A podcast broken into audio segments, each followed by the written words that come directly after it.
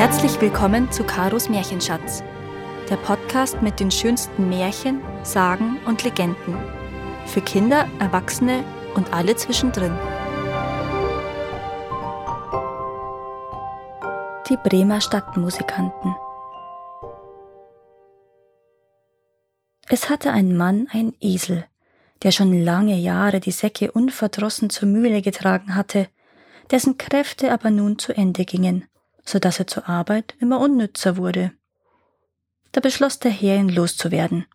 Aber der Esel merkte, dass kein guter Wind wehte. Er lief fort und machte sich auf den Weg nach Bremen. Dort, meinte er, könnte er Stadtmusikant werden. Als er ein Weilchen gegangen war, fand er einen Jagdhund am Weg liegen. Der japste wie einer, der sich müde gelaufen hat. Nun, was japst du so, Pagan? fragte der Esel. Ach, sagte der Hund, weil ich alt bin und jeden Tag schwächer werde, auch auf der Jagd nichts mehr tauge, wollte mich mein Herr totschlagen. Da habe ich Reis ausgenommen. Aber womit soll ich nun mein Brot verdienen? Weißt du was? sprach der Esel. Ich gehe nach Bremen und werde dort Stadtmusikant.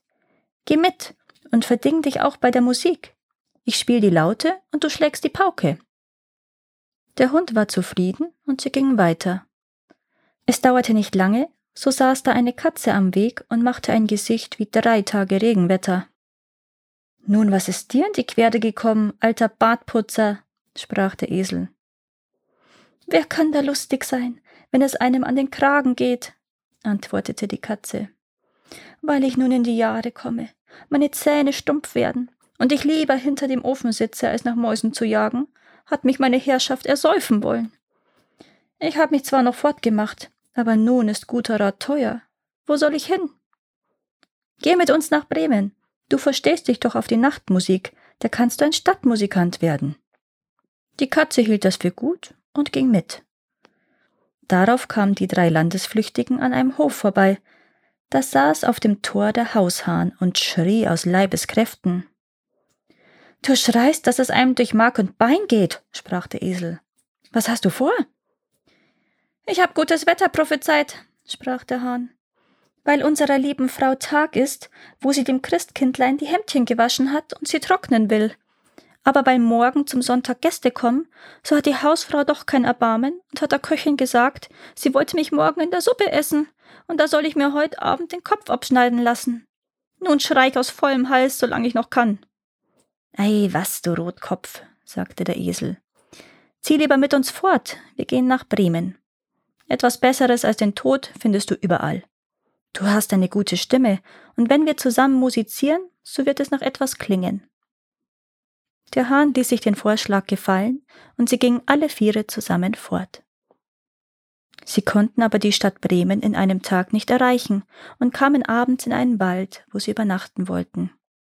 Der Esel und der Hund legten sich unter einen großen Baum, die Katze und der Hahn begaben sich in die Äste. Der Hahn flog bis in die Spitze, wo es am sichersten für ihn war. Ehe er einschlief, sah er sich noch einmal nach allen vier Winden um. Da dachte er, er sähe in der Ferne ein Fünkchen brennen und rief seinen Gesellen zu, es müsste gar nicht weit ein Haus sein, denn es scheine ein Licht. Da sprach der Esel, so müssen wir uns aufmachen und noch hingehen, denn hier ist die Herberge schlecht. Der Hund meinte, ein paar Knochen und etwas Fleisch daran täten ihm auch gut. Also machten sie sich auf den Weg nach der Gegend, wo das Licht war, und sahen es bald hell schimmern, und es wurde immer größer, bis sie vor ein hell erleuchtetes Räuberhaus kamen. Der Esel, als der größte, näherte sich dem Fenster und schaute hinein. Was siehst du, Grauschimmel? fragte der Hahn. Was ich sehe? antwortete der Esel. Einen gedeckten Tisch mit schönem Essen und Trinken, und Räuber sitzen daran und lassen es sich wohl sein. Das wär was für uns, sprach der Hahn. Ja, ja, ach, wären wir da drin, sagte der Esel. Da ratschlagten die Tiere, wie sie es anfangen müssten, um die Räuber hinauszujagen, und fanden endlich ein Mittel. Der Esel musste sich mit den Vorderfüßen auf das Fenster stellen, der Hund auf des Esels Rücken springen, die Katze auf den Hund klettern, und endlich flog der Hahn hinauf und setzte sich der Katze auf den Kopf. Als das geschehen war, fingen sie auf ein Zeichen an, ihre Musik zu machen.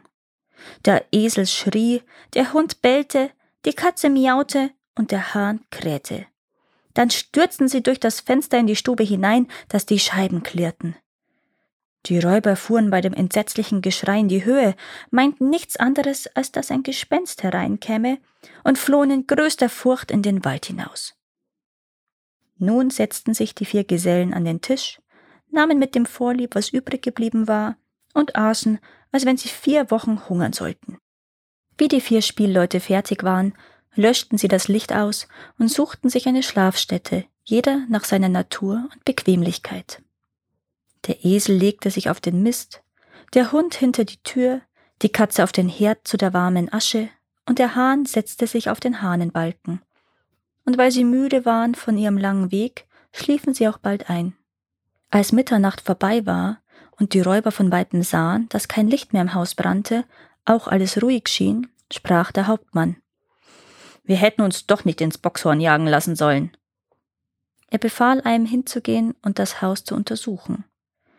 Der Abgeschickte fand alles still, ging in die Küche, um ein Licht anzuzünden, und weil er die glühenden, feurigen Augen der Katze für Kohlen hielt, hielt er ein Schwefelhölzchen daran, dass sie Feuer fangen sollten. Aber die Katze verstand keinen Spaß, sprang ihm ins Gesicht, spie und kratzte.